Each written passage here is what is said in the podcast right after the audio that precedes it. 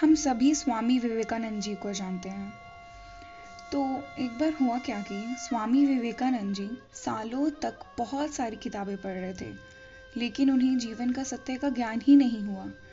तो एक दिन गुस्से में आए और उन्होंने कहा कि नहीं चाहिए मुझे ये सारी किताब, मुझे परम सत्य चाहिए।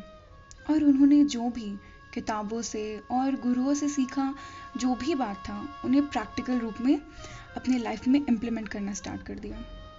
वे सदी के सबसे बड़े बुद्धिमान व्यक्ति बन गए। तो इसका सीख ये है कि यदि आप सारे वेद, शास्त्र को रट्टा मार लें और उन बातों को जीवन में अप्लाई ना करें तो जीवन बीत जाएगा, लेकिन आपके हाथ कुछ नहीं आएगा और अंत तक कुछ भी बेहतरीन हासिल नहीं होगा। इसीलिए जीवन में कुछ बातों को अप्लाई कीजिए। पढ़ना और भूल जाना, मंत्र, ये सारी चीज़ें आपको हासिल नहीं हो सकती, क्योंकि आप इन्हें अप्लाई नहीं कर सकते। तो कितने टाइम भी आप बाद इस चीज़ को देखिए आप लाइफ में उसी पॉइंट पे रहेगा जहाँ से आप स्टार्ट किए थे। तो बुद्धिमान वही बनता है जो बातों को पढ़े और उन्हें अमल करे।